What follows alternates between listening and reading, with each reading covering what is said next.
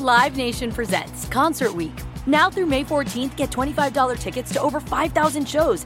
That's up to 75% off a summer full of your favorite artists like 21 Savage, Alanis Morissette, Cage the Elephant, Celeste Barber, Dierks Bentley, Fade, Hootie and the Blowfish, Janet Jackson, Kidz Bop Kids, Meghan Trainor, Peso Pluma, Sarah McLachlan. Get tickets to more than 5,000 summer shows for just $25. Until now through May 14th. Visit LiveNation.com slash Concert to learn more and plan your summer with Sean Paul, Sum 41, 30 Seconds to Mars, oh, and Two Door Cinema Club. If you're 21 years old and use nicotine or tobacco, I'm here to tell you about Black Buffalo and how it's redefining tradition for millions of adult consumers. So if you're over 21, consume nicotine or tobacco, and want to join the Black Buffalo herd, head over to blackbuffalo.com to learn more. Warning this product contains nicotine. Nicotine is an addictive chemical. Black Buffalo products are intended for adults aged 21 and older who are consumers of nicotine or tobacco.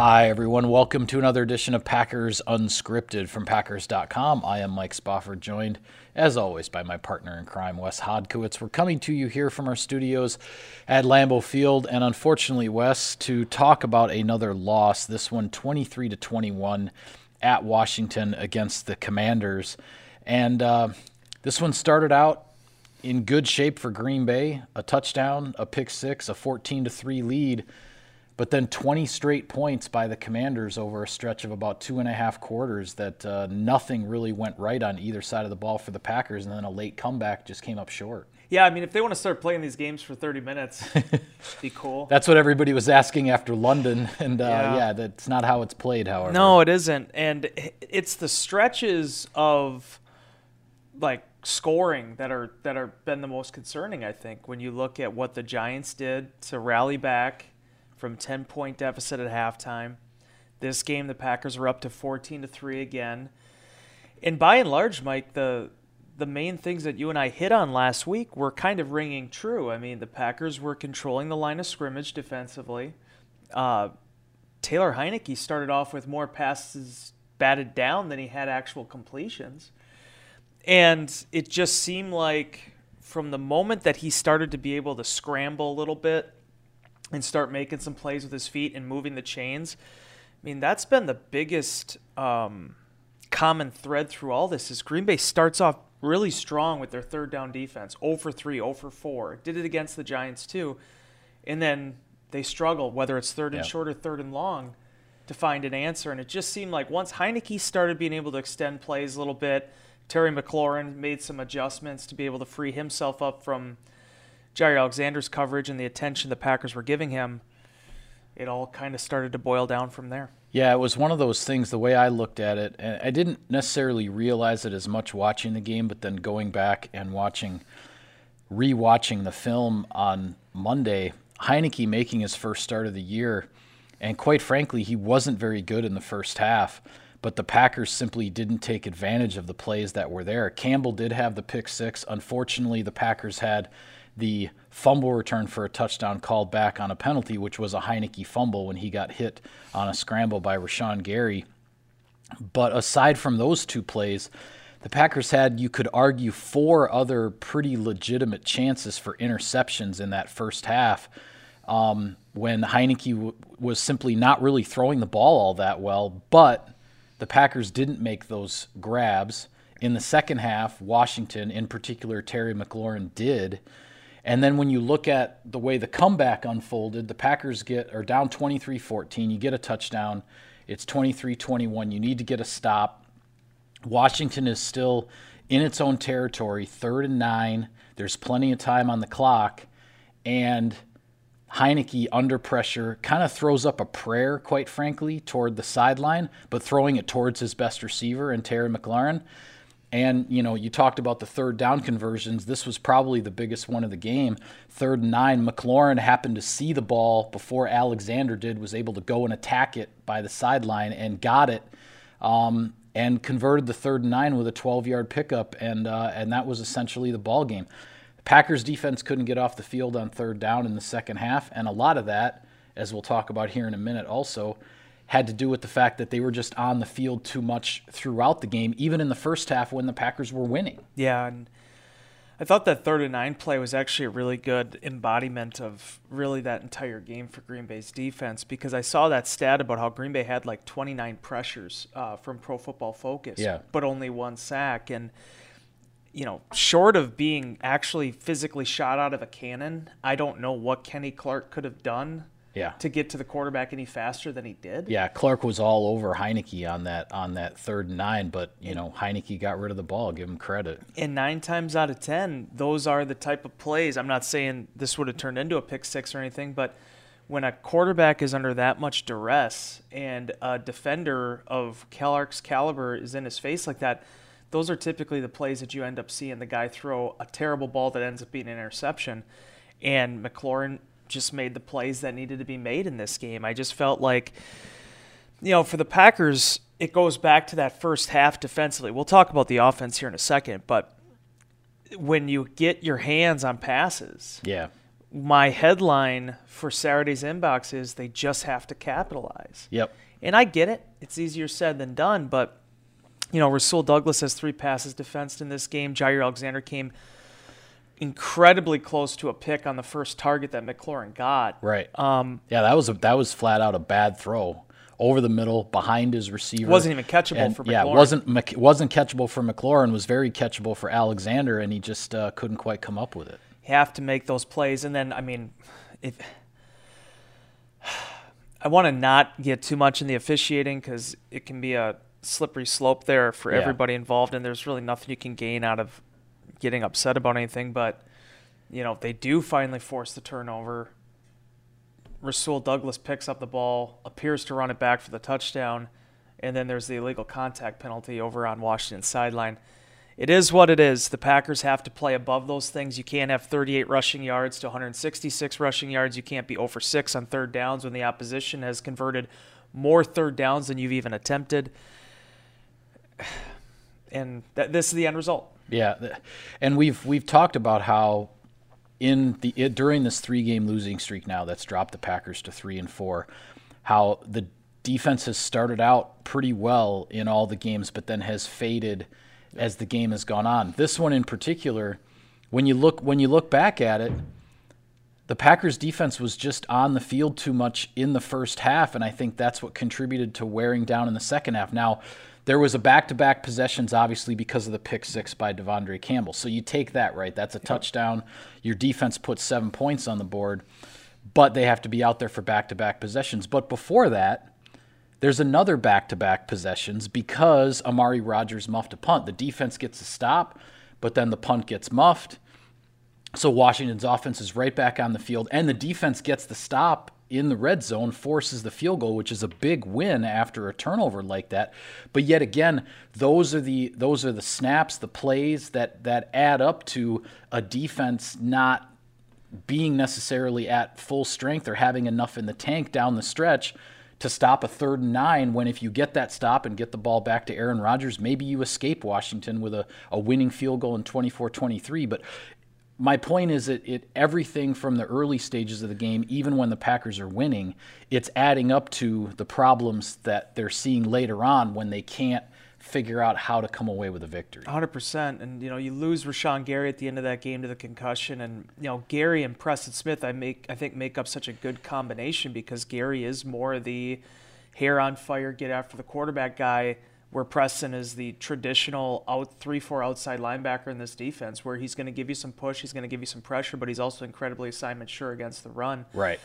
And when you lose Gary like that in a situation, in those two minute situations where you have a, you want to have a guy that is going to be able to get after the quarterback when you know Washington, you know, especially if they get shut down on first down, isn't necessarily going to be looking to run the ball a lot. Um, and you don't have him available. And, and I mean, you give Taylor Heinicke a lot of a lot of credit, Mike. Last week, you and I said it over and over and over again. I mean, this young man may not end up being a starting quarterback for a team that you know week one that's going to be our guy, but this is what you do to be a, a productive backup in this league. Is that when Carson Wentz breaks his finger and is going to be out for a month, you get called upon, and he won his eighth game for Ron Rivera in Washington, and For Green Bay, I think it goes back to the takeaways. It goes back to too many turnovers and not enough takeaways. And in this game in particular, not to lay it all at Mari's feet, but when they had that fumble, and give credit to the defense, Dom Capers, the old adversity defense phrase, it stepped up. They held him to a field goal there. Right.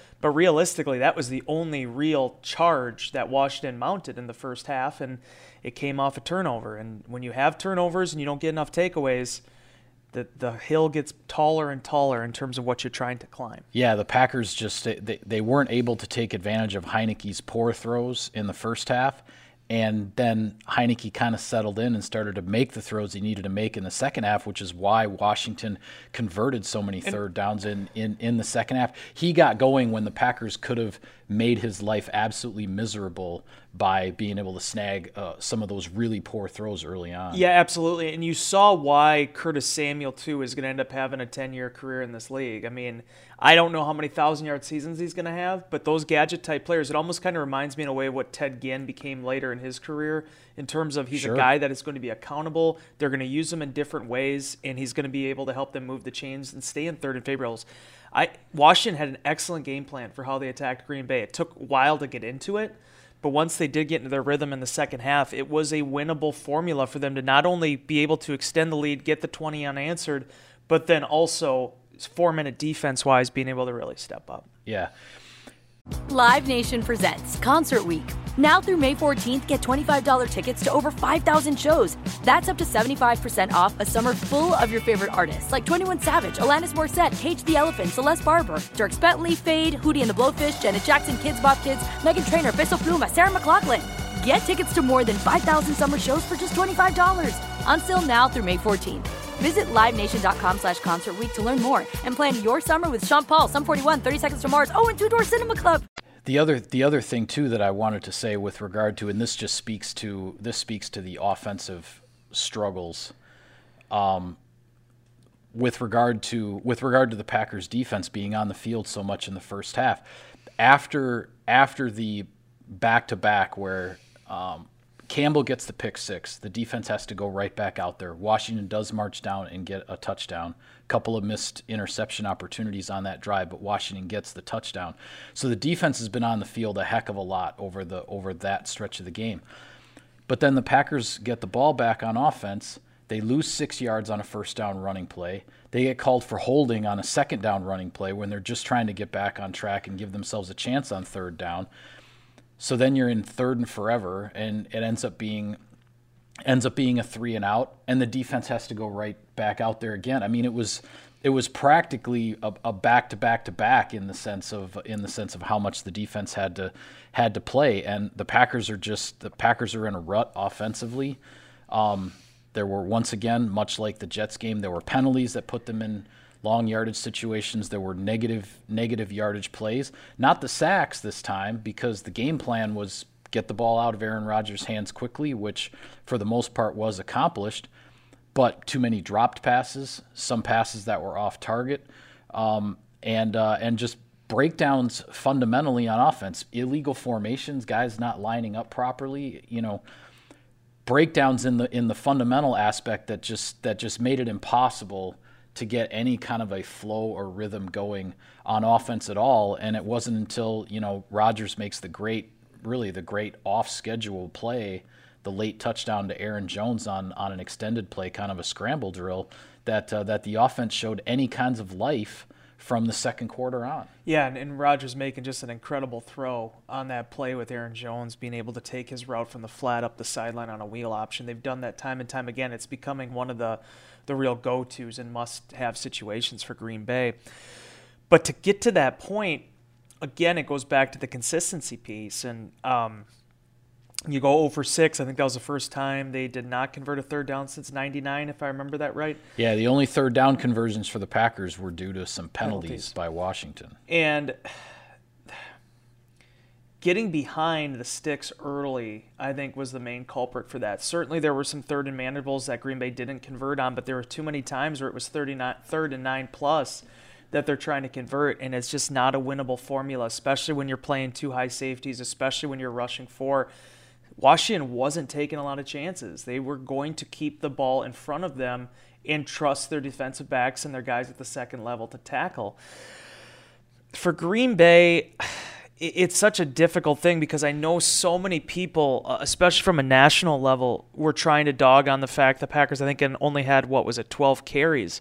Yeah, that was that that was kind of a statistical thing based yeah. on the way the you know we can kind of just so fans understand where we're sitting in the press box at FedEx Field, we're actually sort of near where the official statisticians are. Yeah. And so as every play is happening, we're sort of hearing them kind of talking and barking to each other as they're punching things into their computers and and you know these sideways pitches to Aaron Jones, which which are running plays in every sense of the word, the way the Packers are blocking the flow of the play and everything. And they were saying that those pitches were forward, so they were calling those forward passes. There were at least three or four of yeah. those. So the run pass ratio, if you just look at the final statistics, it was it was out of whack and I think quite frankly inaccurate. Um, but that's just the way that particular statistical crew and, decided to chart the game. And we're sorry, to see. Sorry for the side. No, but on Wednesday, uh, depending on when you read it, we're going to get the NFL's updated statistics too. So the NFL will take a look at and see if there's any modifications there.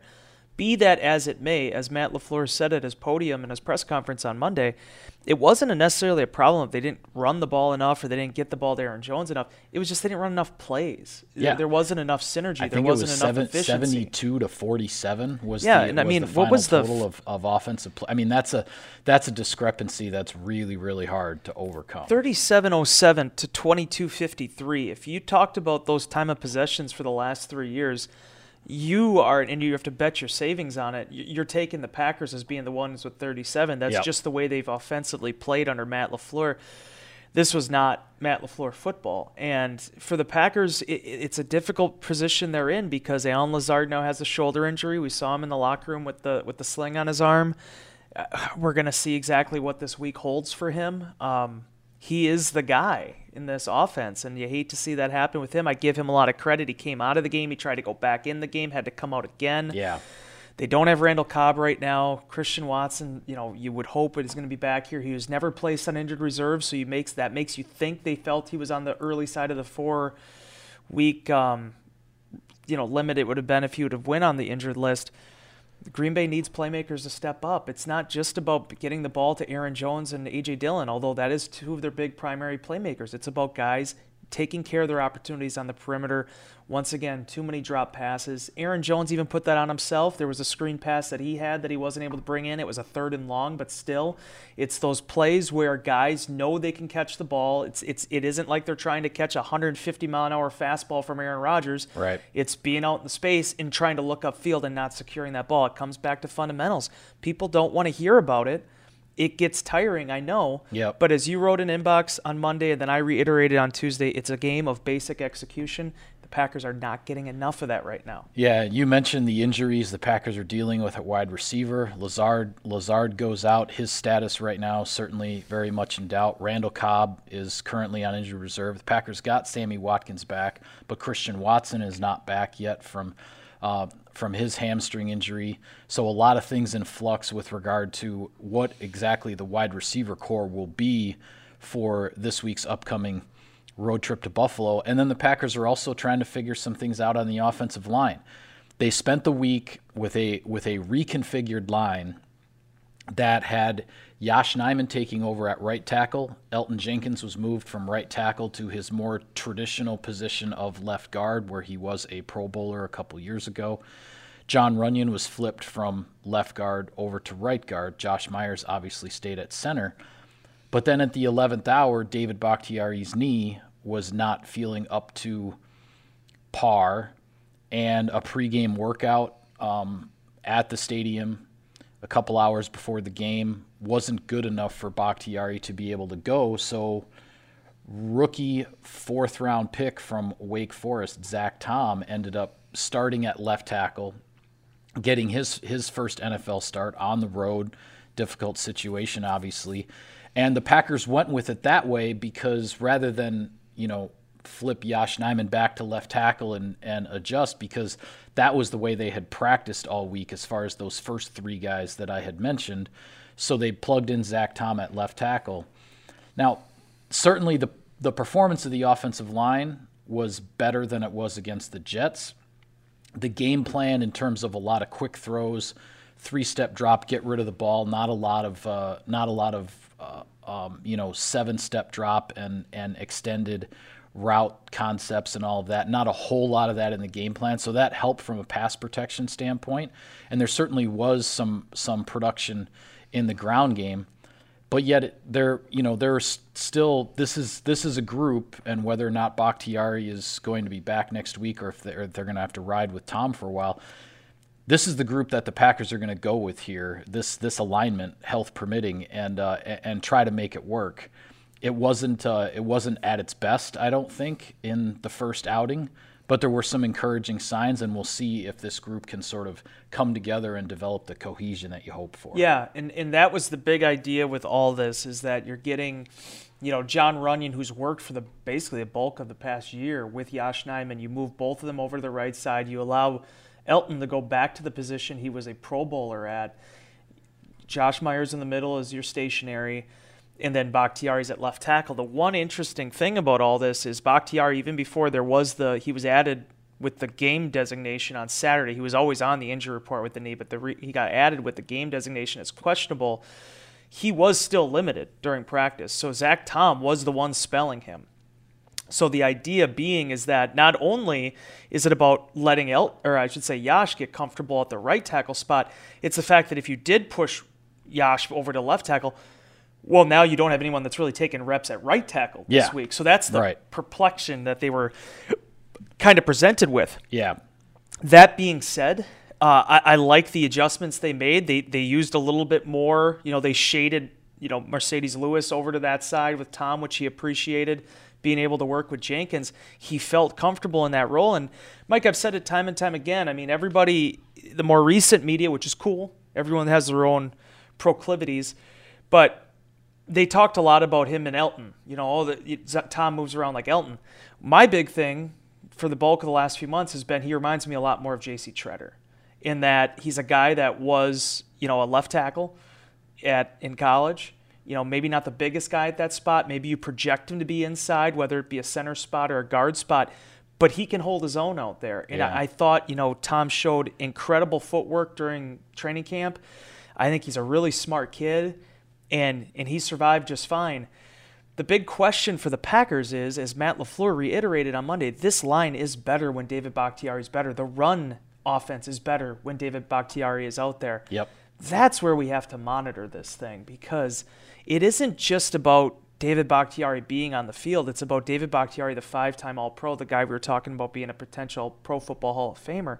That's the guy you need back. And whether it's they're going to have to do some adjustments with his practice schedule, he practiced all last week, whatever it is, um, if the Packers are going to get this thing turned around offensively, 69 is a big part of that. So they're going to allow the rest of that line to settle in. If Dave isn't able to go, I would imagine you're going to see more Zach Tom at left tackle. They yep. want to give Yosh that opportunity at right tackle now. That's how that's how I see it unfolding. And yeah. now, if now the real question becomes if Bakhtiari's back, but you got to do the rotation, then what do you do? They'll figure that out on a different day. But ultimately, th- this was the path forward for Green Bay. And as first impressions go, considering all of the adjustments they made without the benefit of a bye week or any huge, you know, time off. And then a major change at the eleventh hour. I, I felt well. like it went pretty well for them in yeah, that regard. it, it went. It it uh, it certainly was. Uh, um, it it certainly was an improvement over where the offensive line was against the Jets, and I think I think there's at least some comfort level with the changes that have been made. But as you said, they would love to get David Bakhtiari back at left tackle as uh, as that anchor because uh, because the offense just you know it, it functions better with a player like that on the field. A little bit of sponsor business here, Wes. Sirius XM NFL Radio delivers hard hitting analysis and up to the minute NFL news that true football fanatics need 24 7, 365. And at Cousins Subs, we have something for everyone. Like our Wisconsin cheese curds, mac and cheese, golden fries, and creamy shakes, all paired with your favorite sub or sub in a bowl. Cousins Subs, 50 years of better. All right. Want to throw out a, a whole bunch of stuff at you with regard to what happened in week seven in the NFL, and I'll let you comment on what you what you think is worth Give me the buffet, on. and I get to give, bring my right, plate and see exactly. what I take here. The New York Giants are 6 and 1 after yet another fourth quarter comeback. The Dallas Cowboys are 5 and 2 and that defense looks every bit as real as uh, it was potentially as it was projected to be. In the AFC, um, Joe Burrow and the Bengals might have found something and hit their stride. Meanwhile, there's a quarterback change going on in Indianapolis. Um, and then back in the NFC, the Tampa Bay Buccaneers, San Francisco 49ers, and now Chicago Bears are all three and four, just like the Packers are. That's sort of my laundry list of week seven in the NFL. So go ahead. I, I, think it's another reminder again that you can't just take a look at what the schedule is. You can't look at, oh, well, how's the strength of schedule going to line up, you know, because so much changes. And you look at a team like Carolina that they start a fire sale. They're on what their third string quarterback. I doubt anybody gave them a chance. And in a lot of ways, I think people viewed that game for the Buccaneers a lot like they viewed this game for the Packers against the Commanders. It's, a, it's an interim right interim head coach in Carolina. Interim well. head coach. Yep. Um, and they handed it to him. Uh, you know, it's this is going to be one of those years, Mike, and, and I think we're learning something about Daniel Jones and the Giants. Um, I think we've learned something about that defense too with New York. I mean, when you when you are the when you are the best team, when you are the best team in the fourth quarter every single week, you're going to win a lot of games. What the Giants are doing, quite frankly, and this is this kind of just occurred to me what the Giants are doing, quite frankly, reminds me a lot of the Packers under Matt LaFleur in 2019, yeah. his first year as head coach. They were not a dominant team. They had a lot of attractive pieces, a lot of things that looked really interesting.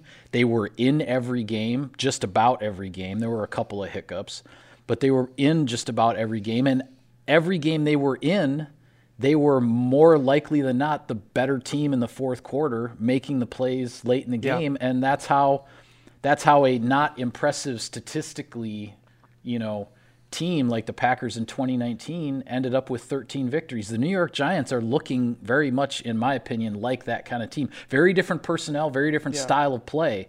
But in terms of those parameters, that's what it feels like to well, me. And there's so much good coaching going on, not just in New York, but throughout the league. I mean, you look at what Brian Daboll has, has put together for Daniel Jones. I mean, there's a reason why the Giants have been so devoted to him the last three years, is because they felt like the talent was there. He maybe is going to have to do it in kind of a gamer, you know, kind of man's mindset, but – whether it's the the ability to scramble, just making plays in clutch moments. I mean, he's proven to have the mental toughness for it. I mean, Geno Smith is doing very similar stuff in Seattle right now. Yeah. But yeah, the, the, Seattle Seahawks are four and three. Yeah. Like who who would have who would have thought that Nobody, with the supposed rebuild that uh, Pete Carroll and that crew was uh, was going through. Everybody was signing them up for you know one A one B with the Texans as far as the first pick for next year, and yeah. and it just shows you all these different directions things can go for Green Bay, I think it's another reminder. You look at Chicago um, and what teams in the National Football League was saying about the Bears after those first few weeks, and you know I, I commend Luke Getsy and the offensive coaching staff and with the Bears to be able to. It seemed like develop a little bit more friendly game plan for their young quarterback in that game and allowed him to do use his feet a little bit more it can all turn around in one week is the the moral of the story here i feel like. You kind of create your own narrative in these moments and that's why this week for the packers you and i are going to talk about it on thursday. It's going to be a challenging week. Uh, we already know what the point spread looks like. It's going to be uh, an underdog type mentality. Yep. But if you're going to drop one to the commanders i mean you can say what you want about the giants at six and one. You can say what you want about the jets although they lose Breece Hall now yeah, Jets are Jets are five and two, but yeah, they lost uh, they both, lost their biggest playmaker on offense. Both of those teams, I think, are a lot better than everybody, myself included, gave them yep. credit for. I, me too. Washington was a little bit more that one where it, you, you get that feeling that it's like you lose two close games, you lose a game at Lambeau you do not expect to lose to the Jets. You kind of have that quote unquote letdown, and everybody was guarding against that going in last week, but it happened.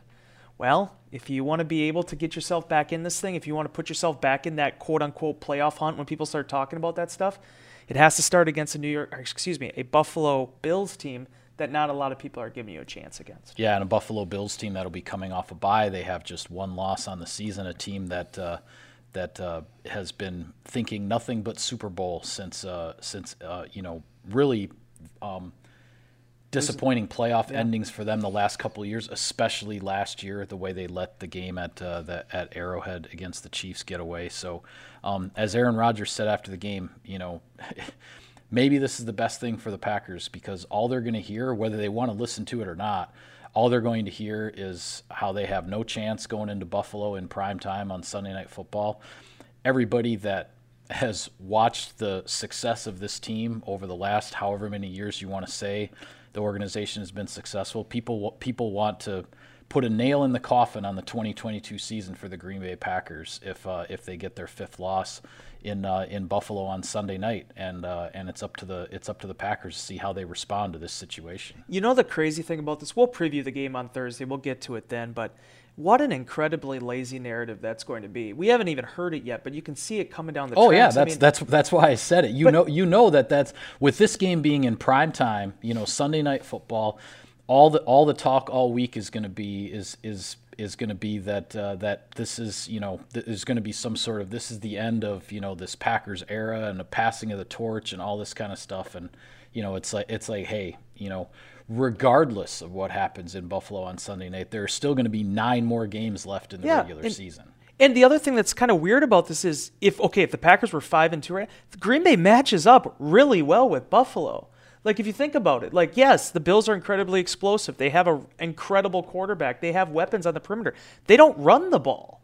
And that's been one of the things that have hurt the Packers to this point. Now maybe they'll switch their colors and Devin Singletary will get a bunch of carries, but yeah they don't this this Bills team is a lot like the Packers in 2011 in how they operate offensively. Yep, so I agree. It's funny that people aren't giving them a chance because Green Bay, despite their record, their pass defense and in some of the options they they actually do match up with them all right, but you know, because of where they are and losing three straight, that's the reason everybody's going to be doubting them. Yeah, there's the three straight, there's the injuries, there's there's just and, and it's not just losing three straight, but it's it's playing a level of football that's just that the Packers are not accustomed to. Yeah. And uh, and and they've got they've got to get things straightened out and, and turned around and, and we'll see if they can do it. But we will talk more about the Buffalo Bills on our next show. For now, we'll call it a wrap on this edition of Packers Unscripted. Be sure to follow all of our coverage of the team. Wes and I have all kinds of content for you on Packers.com. For Wes, I'm Mike. Thank you for tuning in, everybody. See you next time. Live Nation presents Concert Week.